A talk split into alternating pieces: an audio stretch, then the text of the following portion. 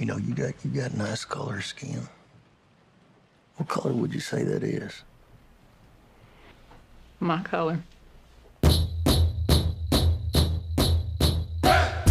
The Osage. They have the worst land possible. But they outsmarted everybody. The land had oil on it. Black gold. Money flows freely here now. I do love that money, sir.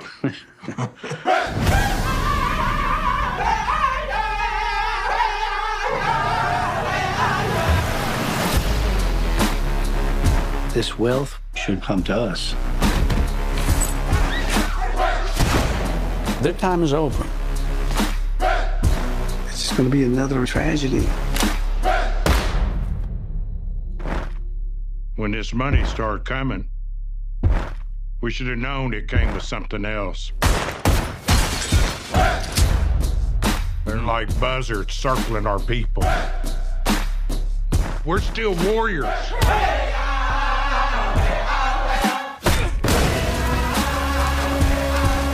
I ought to kill these white men who killed my family. I need you here. I am You've got to take back control of your home. I was uh, sent down from Washington, D.C. to see about these murders. See what about them? See who's doing it.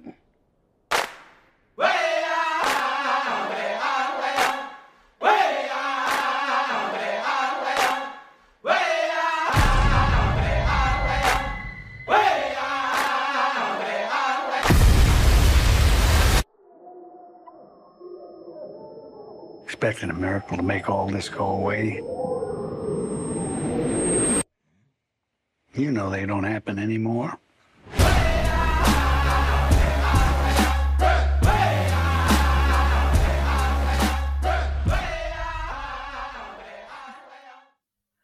Welcome back to the Cinemania World podcast. I'm Larry, and today we are talking Killers of the Flower Moon, the latest epic from Martin Scorsese. And here to review the film with me, I am joined by my fellow Cinemania World podcast member, as well as Candid Cinema herself, Manda. Hi, Manda. Hi, I am so happy to be doing this review with you today, Larry. Scorsese's like my ultimate favorite, so I'm really excited to dive into this one. Uh oh. well, as we said, Killers of the Flower Moon is a 2021 crime historic drama directed by Martin Scorsese, starring Leonardo DiCaprio, Robert De Niro, Lily Gladstone, John Lithgow, and Brendan Fraser, as well as Jesse Plemons. The film, uh, oh, and edit that out, Dwayne. when oil is discovered in 1920s Oklahoma under Osage Nation land, the Osage people are murdered one by one until the FBI steps in to unravel the mystery. So, heading into this weekend, I feel like so much of the discourse was about that three hour and 26 minute runtime when it came to Killers.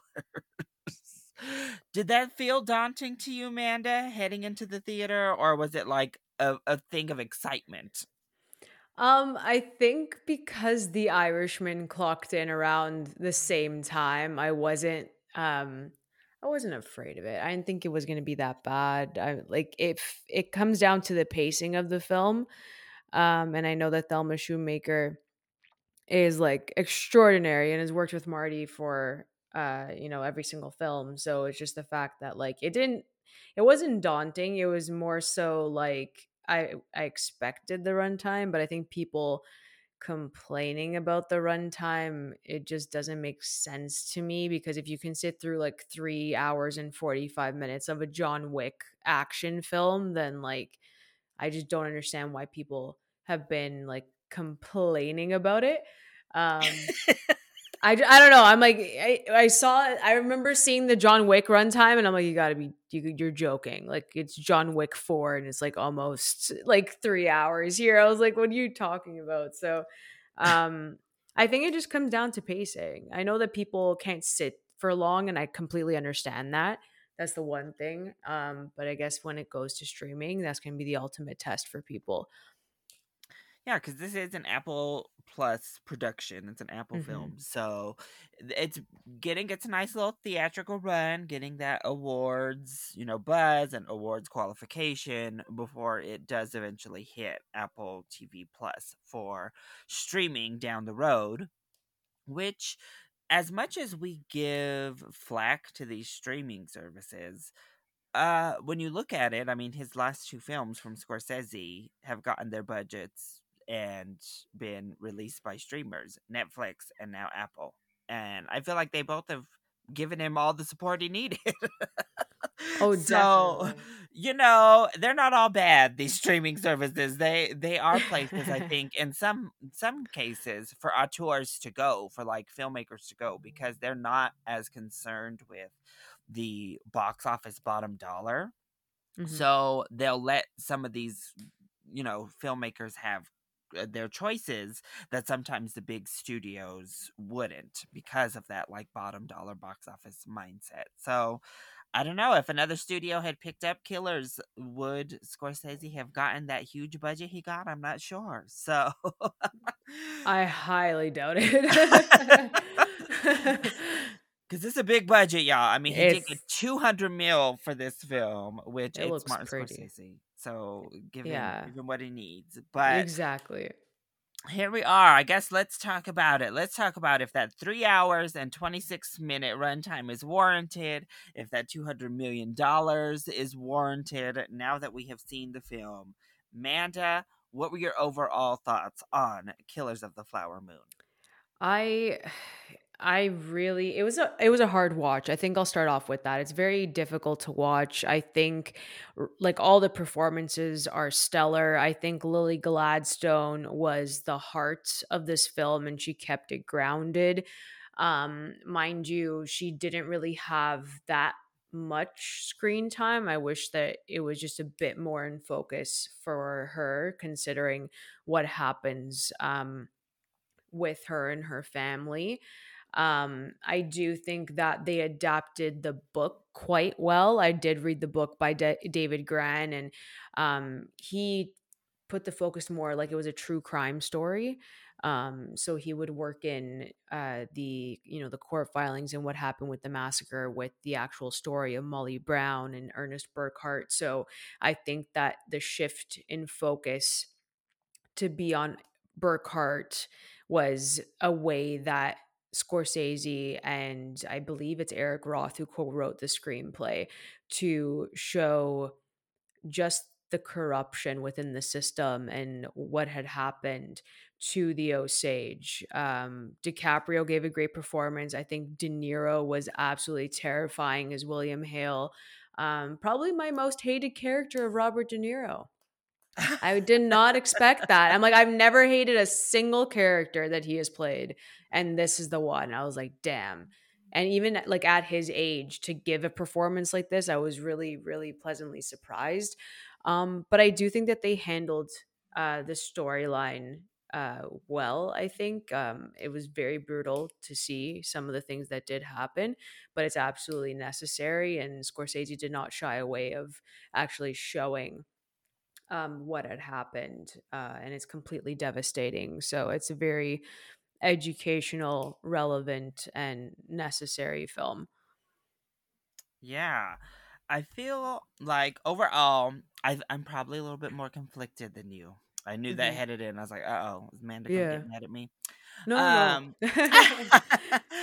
uh, so coming out of it, I was definitely look. It's a it's obviously a stunningly made film. The cinematography is absolutely just breathtaking. yeah. As you said, the performances are fantastic. I think the two standouts for me, you know, Leo's always great, but it was definitely Lily Gladstone and Robert De Niro for me. Mhm. Took the sh- like stole the whole thing. Robert De Niro, the way he balances like this act and then this sinister underside is so good. I don't, I thought he was amazing. And then Lily Gladstone also gives a much more understated performance that just has these bursts of, you know, like outcries or passion that fire through. But she does so much in the quietness of her performance that Mhm. it's, I mean, it's really amazing. I will say I was a little bit shocked because there was so much talk about her going lead. I, I was shocked she wasn't in it a little bit more, to be honest. yeah i mean they don't like what happens towards i guess the middle if we want to call it the middle what happens with her uh, for how long this goes on um it's not really a focus in the book so it's definitely a choice uh to kind of change that up and do what they did to her um it was mentioned in the book but it was just pretty heavy handed to have her in that condition right? So i was very surprised that they did that. Yeah, but it's it's something to just be furious for three and a half hours. Because I like was slowly builds too, right? Like, I'm was just getting sitting in that mid in that theater the first time because I've seen it twice now because they didn't let me bring a guest to the screening, so I had to take my Mm-mm. grandma to go watch. um, and watching it in the screening, I was just like fuming in my seat watching it, and I was like, "Oh my gosh!"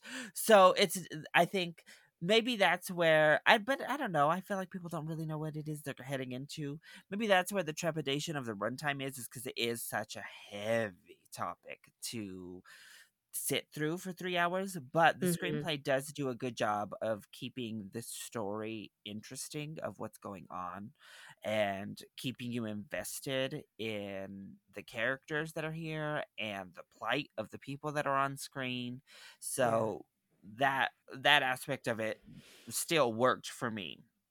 The the problem I have is something that is a problem inherent to the book, I know, and Scorsese actually improved on the book in this aspect from what I hear because I haven't actually read the book, sorry. But mm-hmm. it's obviously much more of a historical retelling, just kind of like this is what happened. Mhm. this Yeah. is this is the case uh and how the FBI came to be. Um and the film thankfully scorsese decided to center it at least more around the native people because from what i've heard the book is like just about the white folks like the native folks are there their story is kind of there but it's much more about the white people involved and Mhm. so how how do you center it on the native people and i think scorsese did what he could to try to do that and i know that he was heavily involved with the Osage Nation and got so much of their input. And so I think I, I think the discourse needs to be more subtle because I think two things can be true, and this is where I'm falling in line, is that I don't think Scorsese was in any way disrespectful. I think he Mhm. actually was very respectful, but at the same time, I wish this story was centered on a native person rather than the terrible white man. yeah. and that's kind of what I left feeling like, oh, I, I really wish Lily Gladstone was the actual lead for this specific story. Yeah, I, I don't know how you totally about that, agree. No, I do agree. I, I was flipping back and forth with it too, and the more that I, you know, I saw people talk about it, the more like I, I kind of fell in line with that as well. Um, the thing is, is that it when it goes to Ernest's perspective, it falls in line with majority of Scorsese's work. Um, and I think that if he did center it around Molly, that would have been a, um, a departure for him. Not saying that it's not right or wrong. I completely Yeah, agree yeah. that she should have been in it more. But I think that he's it still feels like a Scorsese picture because of the perspective that he chose. Um, and I think that he just wanted to show what you know these white people did and i think that to show the main like destruction of this character and just like how stupid ernest was and you know the betrayal and the deceit like all of it especially like within a marriage like there's so many components there to make a story while also centering it on Molly and her family. So I think that this is like the Scorsese way of doing this story and I think that you know the criticism from it from the um from Osage from the Osage uh, Nation too. There's there was a gentleman on um, on the red carpet. I think that video has been circling and how he's yeah. been like openly discussing it, which is totally warranted. Like we need that.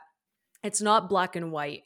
You know, we need we need opinions. We need people who um, can criticize it openly and have an open discussion about this so we can improve the like these stories and to have their voices heard so i think that the most important thing coming out of killers of the flower moon is that a conversation is being had and a conversation about a historical moment that really mm-hmm. is not taught in uh, no. you know American schools, even At though all. it's a horrific part of American history. They don't yeah. teach it, and you know now with laws saying they can't even teach like Florida passing laws that they can't even teach like civil rights and Black history. It's like what? We're not even teaching our full history now. Like what's going yeah. on?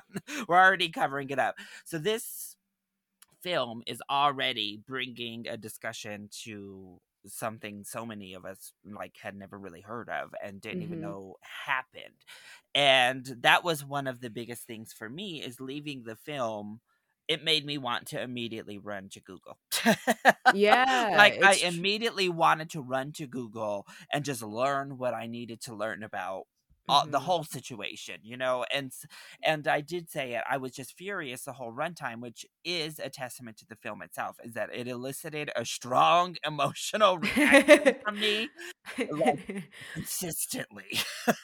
yeah, there's just it's incredible. Like it's three thirty five like three hours and 35 minutes. And each hour, you just get angrier at what you're watching on screen and how it unfolds. Like, even the last scene between like Lily and uh, Leonardo DiCaprio, I was floored. and it was only like, it was like not even three lines between them. And I'm like, oh my God, like this is just so good. And yeah. the thing is, is that when you watch this, you're like, oh, you kind of feel the runtime in the last half hour you feel it just a bit. However, every single scene that leads up to like the next and it keeps going and going every single scene matters in this movie.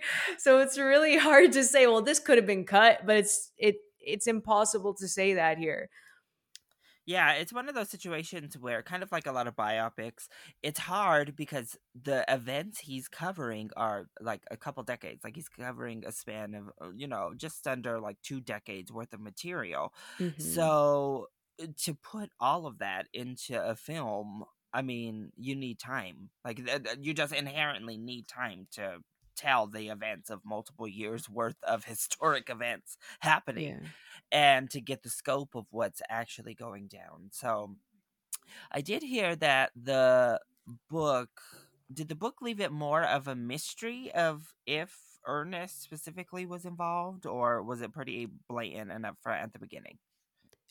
Um it was it wasn't at the beginning from what I remember. I remember reading it and it was like halfway through and I was like, "Oh, why is this happening? Like, why would they do that? Because they started with like early, it was like early um, murders that were happening, and then they kind of like set the tone of what was happening in the Osage um, County at the time, and just the richness of the Osage Nation. Because Scorsese did show that at the very beginning, and how like they lived before these white men basically just ruined their entire system and way of life um, as they kept coming in. So, yeah, the book covered a lot of ground and then it just slowly peeled back those layers. But I kind of like that this sit down between De Niro and DiCaprio at the very beginning just set the tone for their relationship and their dynamic throughout the yeah. entire film. I really like that they did that, which is a good change from the book.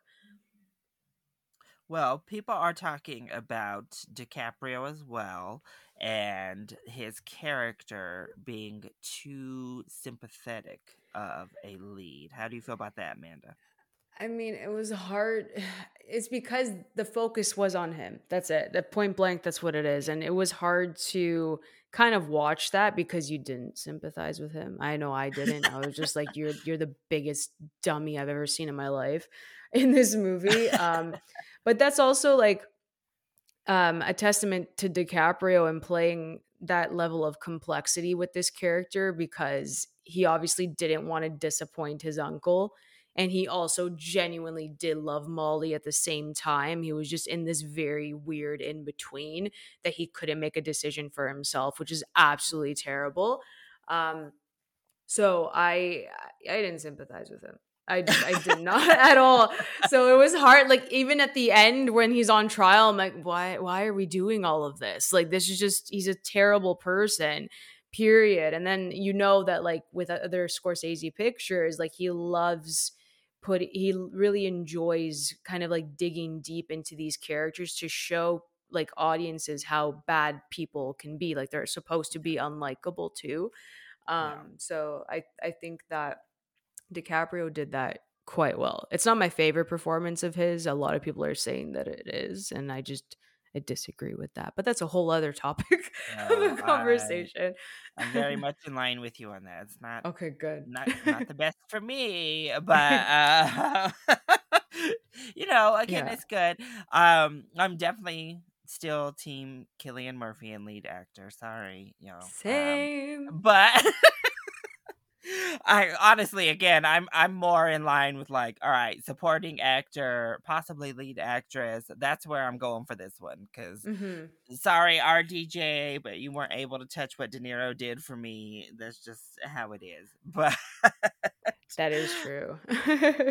but this film also is very interesting in that final act. I thought the final act somewhat took a bit of a turn in tone, which was interesting. Um partially because we get to this trial and again it's been a lot talked about and Brendan Fraser enters the picture. How'd you feel about Fraser's performance? It it surprised me. I think that's the best word. I didn't I didn't expect him to come out guns ablazing like that as the lawyer at all. I was like, what is happening? Um, it felt very I don't want to say out of place. I think, uh, yeah, I think that's the best word to use. That it felt out of place with what everyone else was doing.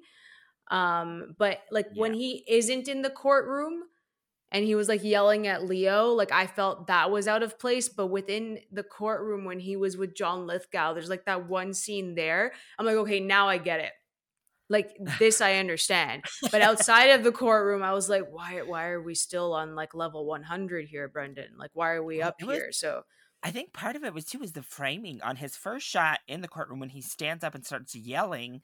We're mm-hmm. also framed uh, like looking up at him, so he's like yeah. towering and screaming. Yeah. So it's just like, whoa, wait, what's going on? Where did yeah. he come from? Um, yeah, it was very yeah. shocking. but I feel like they also that's where they try to add quite a bit of like random little comedy. Uh, they do it in the second act too, with like Leo and uh, Robert De Niro. Yeah. And I have to say, for me, those are the moments where I'm like, I didn't laugh because I was like, I'm not laughing at anything that these two humans do. I'm sorry. It's a, I know maybe it's yeah, objectively same. kind of cute or funny banter if I didn't know that they were doing what they were doing, mm-hmm. but I can't laugh. I'm I'm waiting for y'all to die or something. Like I can't laugh right now. I'm sorry. I'm angry. Uh, I felt the same. like they would do these little moments between the two, and I'm like, uh, no, uh, no. Um, but then we get to that uh, trial, and then we have the very end, which I'm not going to spoil here. But how do you feel about how Scorsese chose to wrap up the film? I thought it was brilliant. In all honesty, it just took you out of the picture itself, um, and took you back to a time where, you know, this is how they told stories. I th- I'm trying to I'm trying yeah. to say it without spoiling. Um because yeah. because for him he values he values history. He values, you know, cinema history. He values all forms of um, you know, technology and history and um what it was like to create that authentic experience for audiences. I think that that's what was presented at the end of this.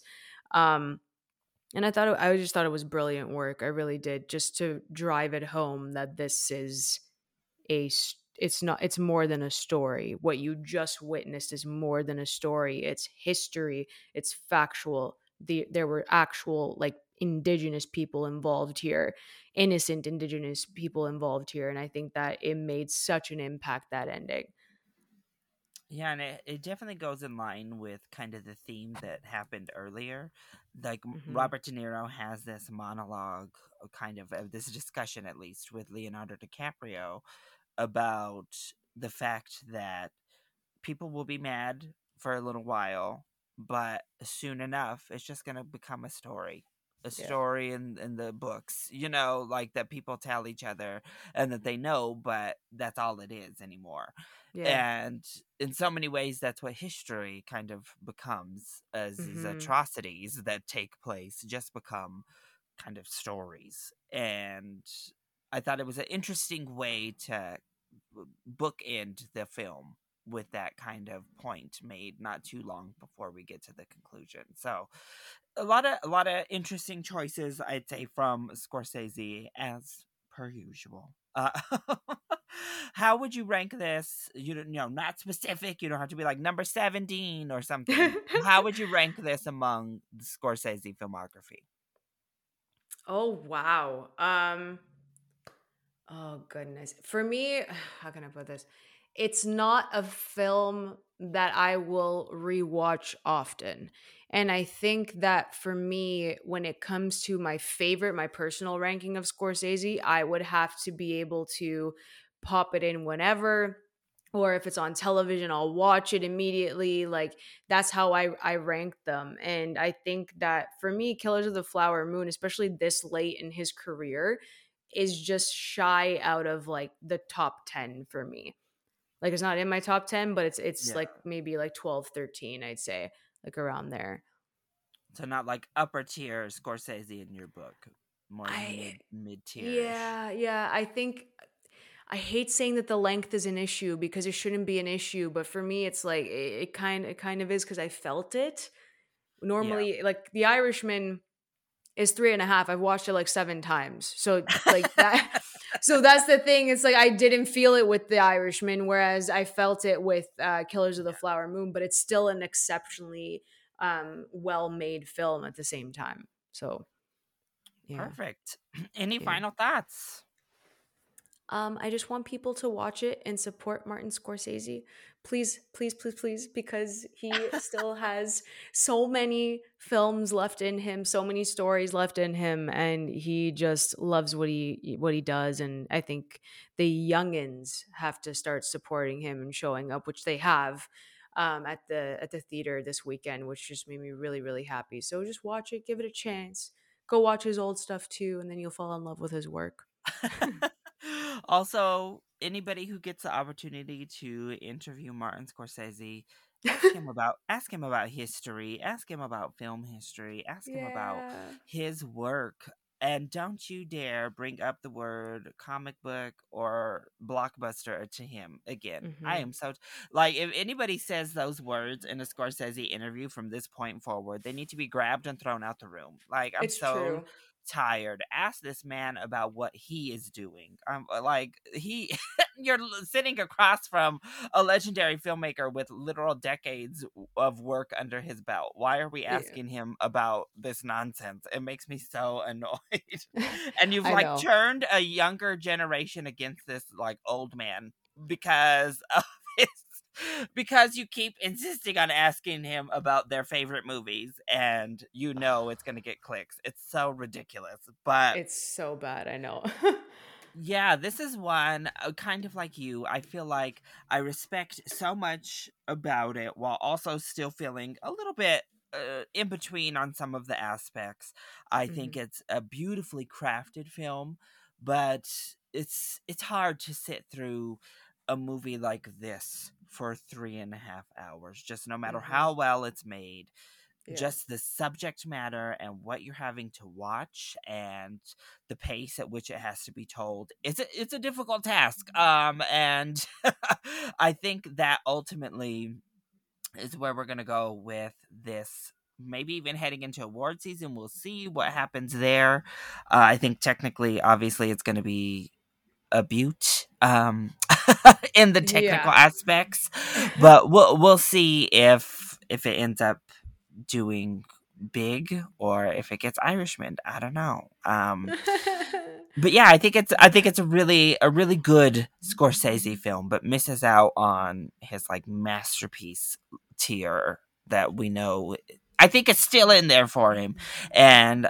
we know he's been able to produce. So let us know if you are checking out Killers of the Flower Moon this weekend. Let us know your thoughts. Did you feel the runtime? And how do you feel about so many of the the controversial aspects of this film, the very divisive aspects of this film that have come out of people's viewings of it? I was pleased to see it get an A minus cinema score though. So audiences that did see it, that runtime obviously didn't deter them too much. They enjoyed the film, which is good. So yeah, go out. See if that runtime is a, a deterrent for yourself and let us know your thoughts on this film. Manda, thank you so much for joining me to discuss Killers of the Flower Moon. Let everyone know where they can find you. I love that you had me on for Killers of the Flower Moon. I loved having this discussion with you, Larry. Um, you guys can always follow me over at AMX ND Reviews on Twitter, Instagram, and Letterboxd. You can check out my website, candidxcinema.com, and my YouTube, Candid Cinema. Perfect. And you can find me at Chilly Boy Productions over on YouTube and Instagram and Chilly Boy YT on Twitter. Make sure you are following the Cinemania World podcast on all the social medias at Cinemania World. Thank you all for listening with us today, and we can't wait to catch you on the next one. Bye.